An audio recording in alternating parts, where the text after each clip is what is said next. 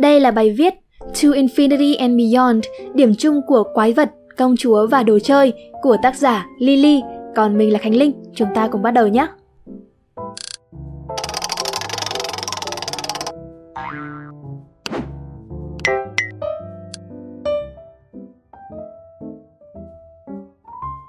Tuổi thơ của bạn gắn liền với chàng cao bồi Woody. Bạn yêu mến trái tim nhân hậu ẩn sau vẻ ngoài gớm ghiếc đáng sợ của quái vật to lớn Sullivan. Bạn thấy mình chia sẻ thật nhiều giá trị sống với nàng công chúa tóc đỏ Merida, kiêu hãnh, dũng cảm và tràn trề tình yêu tự do. Nói cách khác, nếu bạn là fan trung thành của Pixar Studio, bạn nên và phải đọc cuốn sách Creativity Incorporated, tiêu đề bản dịch Vương quốc sáng tạo. Cuốn sách được viết bởi cha đẻ của Pixar là CEO Ed Catmull với sự giúp đỡ của Amy Wallace. Bài viết này sẽ là những cảm nhận của riêng tôi về câu chuyện Pixar ra đời và lớn mạnh qua lời kể của Ed Catmull. 1. Bắt đầu từ một ước mơ điên rồ và đi lên bởi những bước ngoặt. Ở thời điểm này của năm 2016, chẳng ai còn nghĩ đến việc làm ra một bộ phim hoạt hình dài bằng máy tính có gì đặc biệt cả. Thế nhưng mà đó đã từng là một câu chuyện điên rồ vào những năm 70 của thế kỷ trước.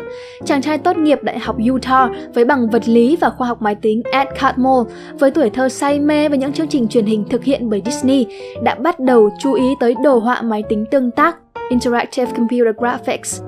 Ở tuổi 26, anh đã đặt ra mục tiêu cuộc đời của mình là phát triển một phương thức làm hoạt hình không bởi bằng bút chì mà bằng máy tính. Pixar ra đời với tư cách là một bộ phận trực thuộc hãng Lucasfilm. Với cái tên Pixar là sự kết hợp của hai từ Pixar là chụp hình trong tiếng Tây Ban Nha và Radar. Với cá nhân của Ed, đây là sự kiện đánh dấu một cột mốc đầu tiên trong hành trình trở thành nhà lãnh đạo của mình. Chàng trai trẻ khi ấy vẫn suy nghĩ rất đơn giản về công việc điều hành một nhóm người, cho tới khi hãng phim mẹ là Lucasfilm gặp những khó khăn về tài chính và buộc phải bán Pixar lại cho Steve Jobs, người vừa rời khỏi Apple không lâu. Đó là bước ngoặt đầu tiên biến Pixar trở thành một startup thực thụ như những gì mà người ta thường thấy ở Silicon Valley, nhưng mà không phải để làm phim mà là để bán phần cứng máy tính. Bước ngoặt tiếp theo, đến khi Jobs đã kiên nhẫn nướng khoảng 54 triệu đô la Mỹ vào Pixar, trong khi công việc bán những chiếc Pixar iMage vẫn dậm chân tại chỗ với lợi nhuận gần như không đáng kể. Trong thời điểm khó khăn nhất, vị CEO kinh điển này đã nghĩ tới chuyện bán Pixar ít nhất 3 lần.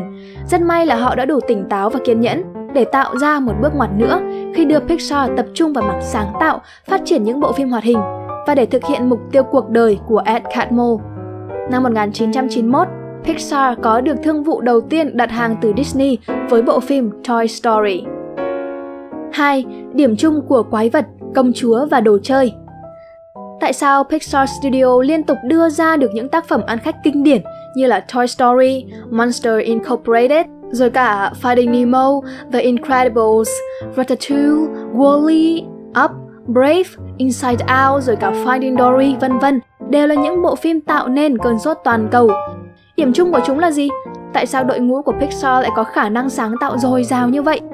Thật lạ lùng, điều được Ed Catmull nhấn mạnh nhiều nhất trong suốt cuốn sách này như một kim chỉ nam cho sự sáng tạo, đó là sự thành thật.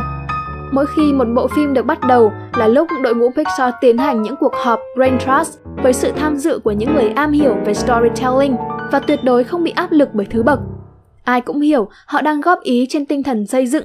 Họ thẳng thắn phê phán một cách tiếp cận, một kiểu tạo hình nhân vật, một chi tiết chứ không công kích cá nhân.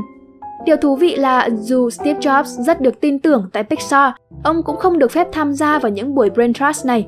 Đó là thỏa thuận rất rõ của đội ngũ lãnh đạo Pixar. Họ không muốn lối quản trị có phần độc tài của Steve sẽ ảnh hưởng tới những câu chuyện trong phim. Những buổi họp này cứ lặp đi lặp lại trong suốt hàng năm trời, từ lúc bộ phim được lên ý tưởng cho tới khi nó thành hình. Đó chỉ là một ví dụ trong những điều khiến tôi trầm trồ với văn hóa doanh nghiệp tại Pixar. Không ràng buộc hợp đồng với nhân viên. Họ quan niệm nhân viên nên làm việc không phải vì bị áp lực hợp đồng mà bởi vì họ tự hào. Khuyến khích sáng tạo ở không gian làm việc cá nhân. Tổ chức một ngày trong năm khi mọi người không hề làm việc mà cùng ngồi lại bàn luận những vấn đề của công ty.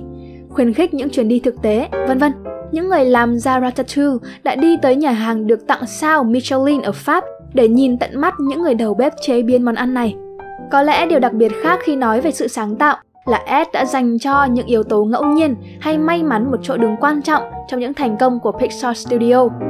Ed cho rằng con người thường có khuynh hướng nhận vơ tất cả những thành quả do sự nỗ lực và tài năng của bản thân mà bỏ qua những yếu tố ngoại cảnh, thiên thời, địa lợi, nhân hòa khác. Sự đề cao này giúp mỗi người đánh giá đúng hơn về bản thân mình cũng như cảm thấy cân bằng, dẫu họ thành công hay thất bại. Còn rất nhiều những thứ hay ho khác mà Ed Catmull đã hé lộ cho bạn về sự sáng tạo tại Pixar, nhưng mà tôi sẽ không spoil thêm nữa. 3. To Infinity and Beyond. Trong quá trình lớn mạnh, Pixar cũng đã có những thời điểm rơi vào cái bẫy phát triển của bất kỳ tổ chức nào. Những điều ẩn giấu, những thứ mà nhà quản trị do quá bận bịu mà không nhìn thấy được, chúng luôn tiềm ẩn ở đâu đó và chỉ trực chờ đợi, tạo ra những khủng hoảng bất kỳ lúc nào. Disney Studio trong suốt một thời gian dài trước khi Ed Catmull được mời tới làm CEO cũng đã lâm vào tình cảnh như vậy. Bài toán đặt ra là khi tổ chức của bạn đủ lớn, nó sẽ nảy sinh mâu thuẫn giữa một bên là lợi ích và đòi hỏi của doanh nghiệp, cần có nhiều công việc để tạo doanh thu và giữ guồng máy hoạt động, và bên kia là nuôi nấng những ý tưởng mới, tập trung phát triển nguồn nhân sự trẻ. Để cân bằng điều này, Pixar chọn cách xen kẽ tạo ra những bộ phim sequel bên cạnh công việc sáng tạo ra những tác phẩm hoàn toàn mới, mang tính thử nghiệm đột phá. Đó là lý do tại sao chúng ta vẫn có cơ hội được thưởng thức câu chuyện tình chưa từng có giữa hai robot là Wall-E và Eva.